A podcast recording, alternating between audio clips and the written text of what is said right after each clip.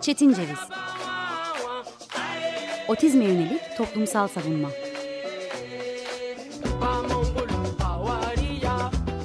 Hazırlayan ve sunan Deniz Yazgan.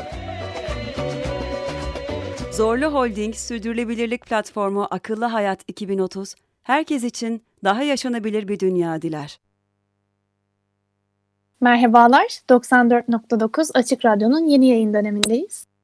Yeşil, mor ve kırmızının bilinmezlik tonlarıyla tanıştığımız korona bahar günlerinde Açık Radyo'nun gelenekselleştirdiği radyo şenliğinde buluşamamak, hal hatır soramamak ilk bakışta üzücü görünse de e, uğursuz pandemi şartlarında doğru bilgiye hızlı ulaşmayı, eve kapanmış insanlara da hayatı kolaylaştırmayı hedefleyen yayınlar yapan Açık Radyo'muza destek vermek halen mümkün.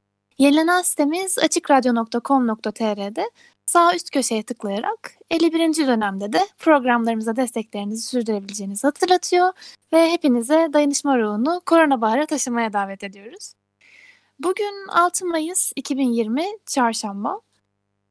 Ben Deniz Yazgan, otizme yönelik toplumsal savunmayı kulaklarınızdan misafir etmek üzere buradayım.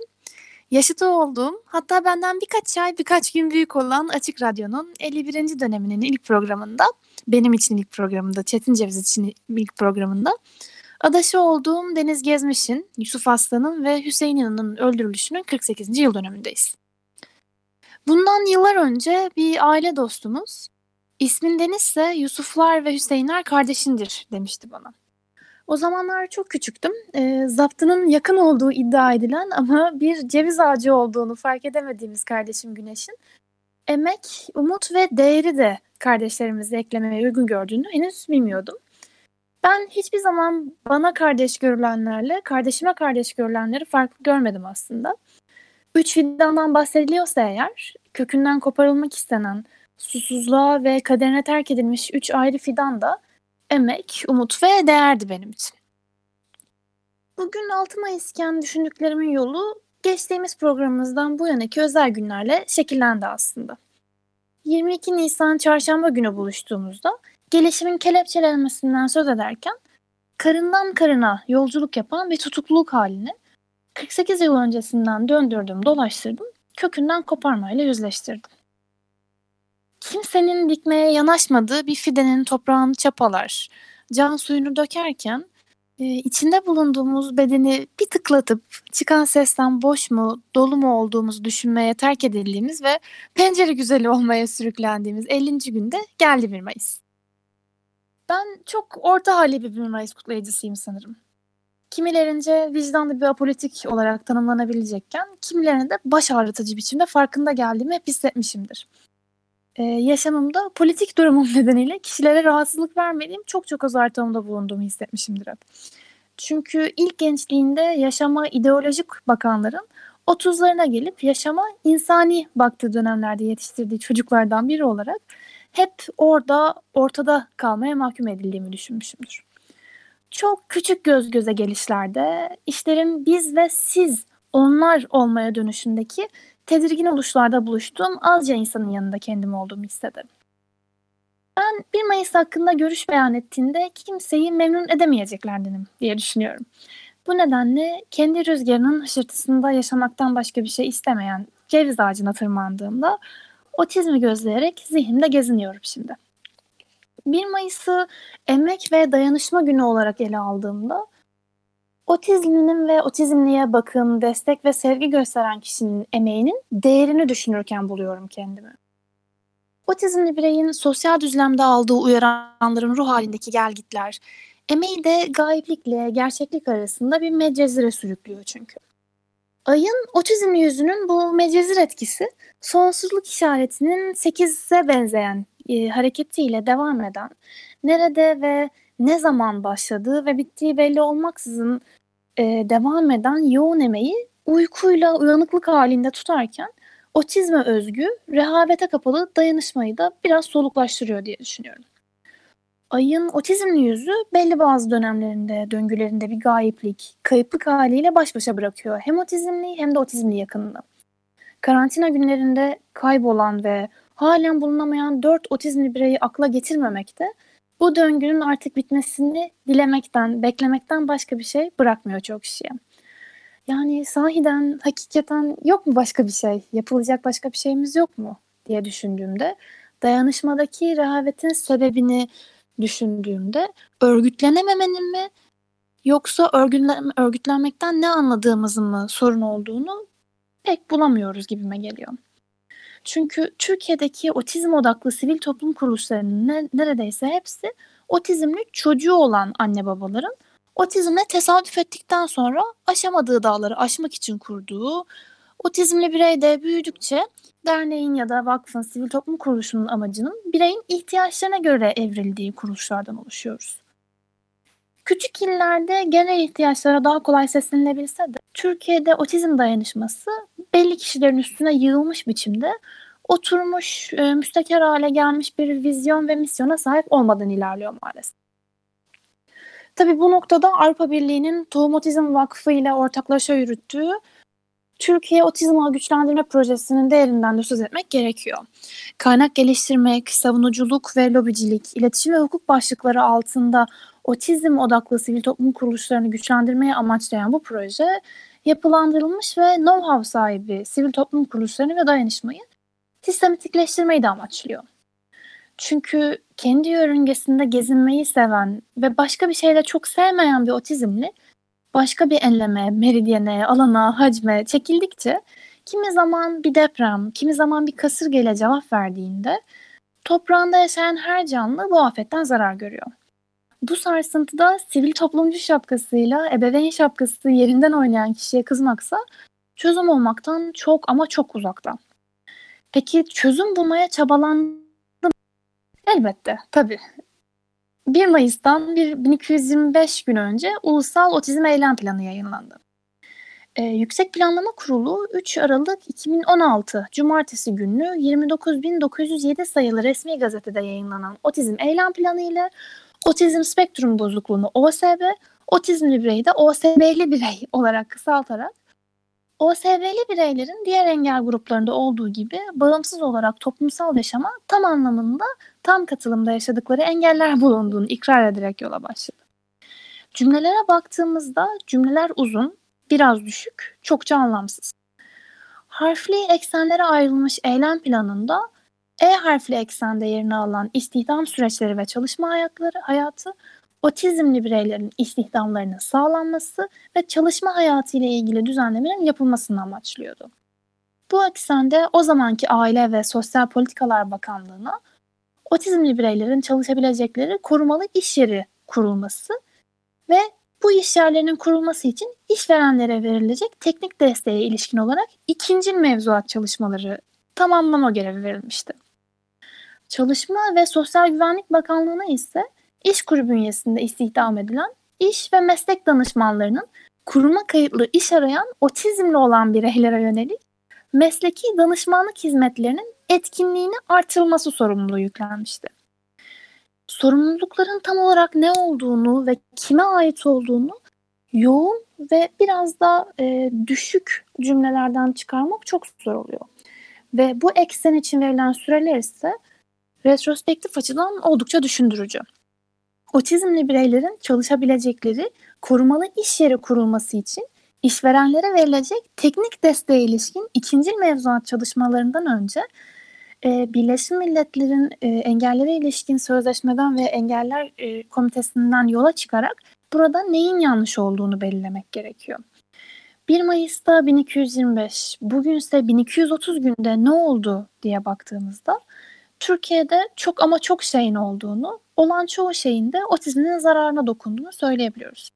Çünkü emekçi, e, emekli olmak, emekçi olmak ve istihdam kavramları üzerinden otizme baktığımızda Denizli Otizm Derneği'nin istihdama ilişkin yaptığı haberden direkt olarak alıntılamak gerekirse gerekli destekleri alamayan otizmli bireyler iş hayatına katılamıyor. Çünkü engelli bireylerin istihdama katılması için yapılan çalışmalar otizmliler için işlemiyor. 2019 Haziran ayı itibarıyla İşkur'a kayıtlı sadece 28 otizmli var. Onların da 4'ü istihdam edilmiş. Birleşmiş Milletler verilerine göre dünya nüfusunun yaklaşık %1'ini engelli bireyler oluşturuyor. Ülkemizde ise bu oranın yaklaşık %12.3 olduğu ifade ediliyor.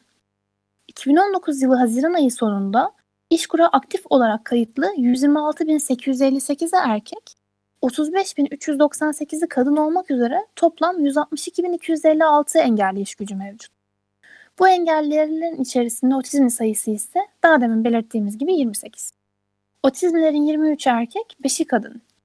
Zihinsel, davranışsal bozukluklar grubunda 19.582'si erkek, 4.630'u kadın olmak üzere toplam 24.210 kişi bulunuyor.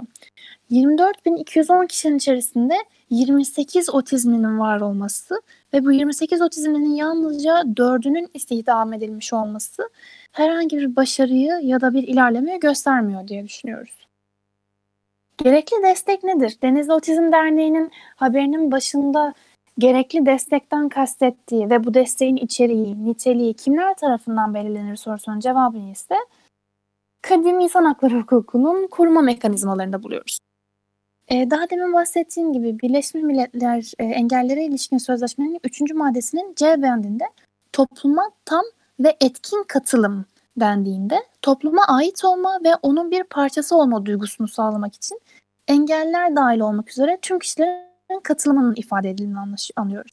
Bunun akran desteği ve topluma katılma desteği dahil olmak üzere teşvik edilmeyi ve uygun bir şekilde desteklenmeyi ve damgalanmaya maruz kalmamayı kendini ifade ederken güvenli ve saygın hissetmeyi kapsadığında bu şekilde anlamış oluyoruz. Ee, Birleşmiş Milletler Engelli Hakları Komitesi tarafından 28 Mart 2019 günü kabul edilen Türkiye'nin nihai gözlem raporunun e, ayrımcılık ve istihdam konularında acil tedbirlerin alınmasına gerek, e, gerektiğine değin, değinirken söz ettiği engelliye dayalı ayrımcılık vakalarının soruşturulmasında nefret sahikiyle hareket edilene dair kanıt gösterme şartının kaldırılması, e, 53. paragrafının A bendinde ise tüm engelli bireyler için tüm sektörlerde kapsayıcı, açık ve erişilebilir bir iş piyasası oluşturulmasının teşvik edilmesi, bu kapsamda kıstas noktaları ve zaman çizelgesi olan bir stratejinin benimsenmesi ile eğitim destek programlarının organize edilmesi tavsiyeleri bulunuyor. Ulusal Eylem Planı, Otizm Eylem Planı ve e, uluslararası koruma mekanizmalarının dediklerine baktığımızda istihdam konusunda taban tabana bir sıklıkla karşı karşıya. Çünkü Birleşmiş Milletler'in hem Engelli Hakları Komitesi hem mevzuatı hem de sürdürülebilirlik planı kapsamında istediği şey tecriti ya da bölgeselleşmeyi, e, kişileri, farklılıkları bulunan kişileri başka bir ortamda beraber yaşamaya sevk etmektense ya da otizm eylem planında söylendiği gibi otizmli bireylerin çalışacağı yerler açmaktansa tüm iş sektörlerini otizmli bireylere, yalnızca otizmli bireylere değil, farklılığı bulunan bireylerin e, bulunabileceği kapsayıcılığa getirmek.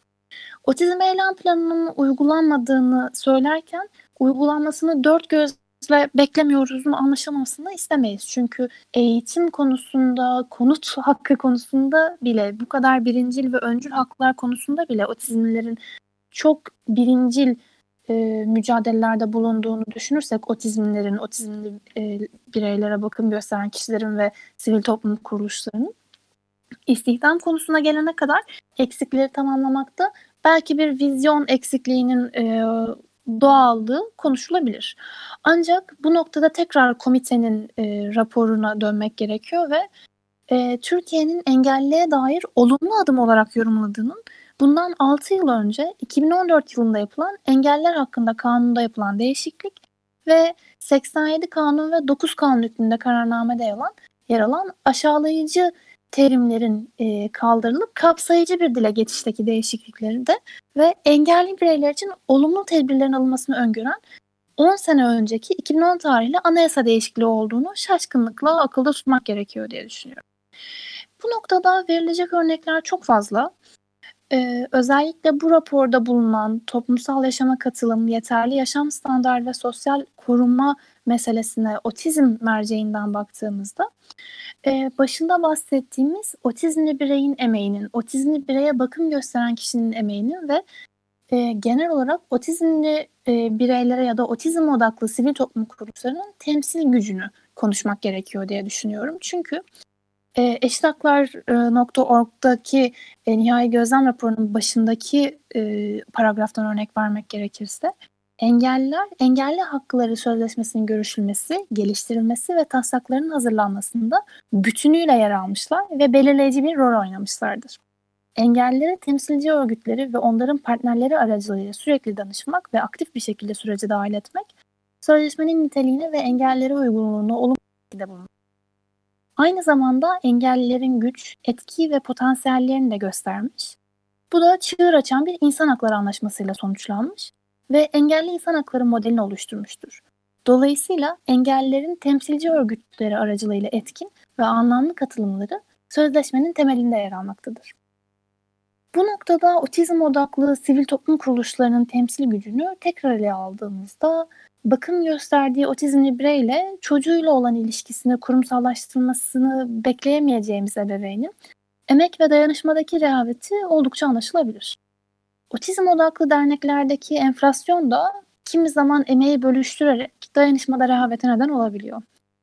Ama elbette tüm engelli bireyler için tüm sektörlerde kapsayıcı, açık ve erişilebilir bir iş piyasası oluşturulmasının teşvik edilmesi, bu kapsamda kıstas noktaları ve zaman çizelgesi olan bir stratejinin benimsenmesiyle eğitim destek programlarının organize edilmesi yalnızca sivil toplum kuruluşlarının üstüne yüklenecek bir görev değil.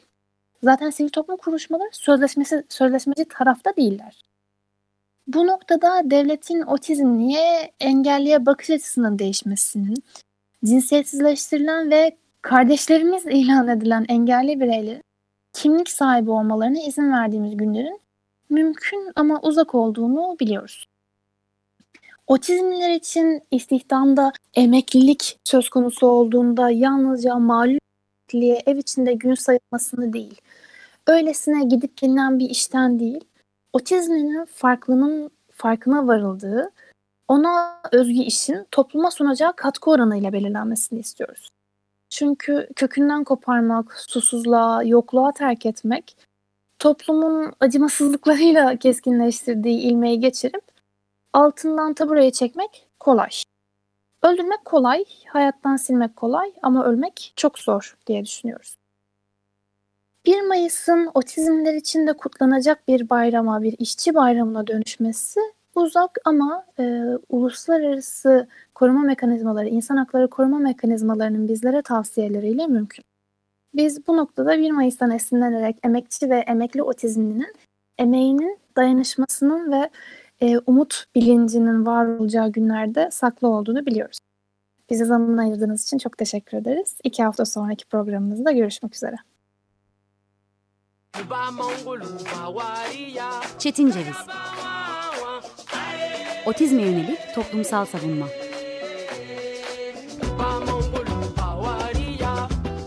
Hazırlayan ve sunan Deniz Yazgan Zorlu Holding Sürdürülebilirlik Platformu Akıllı Hayat 2030 sundu.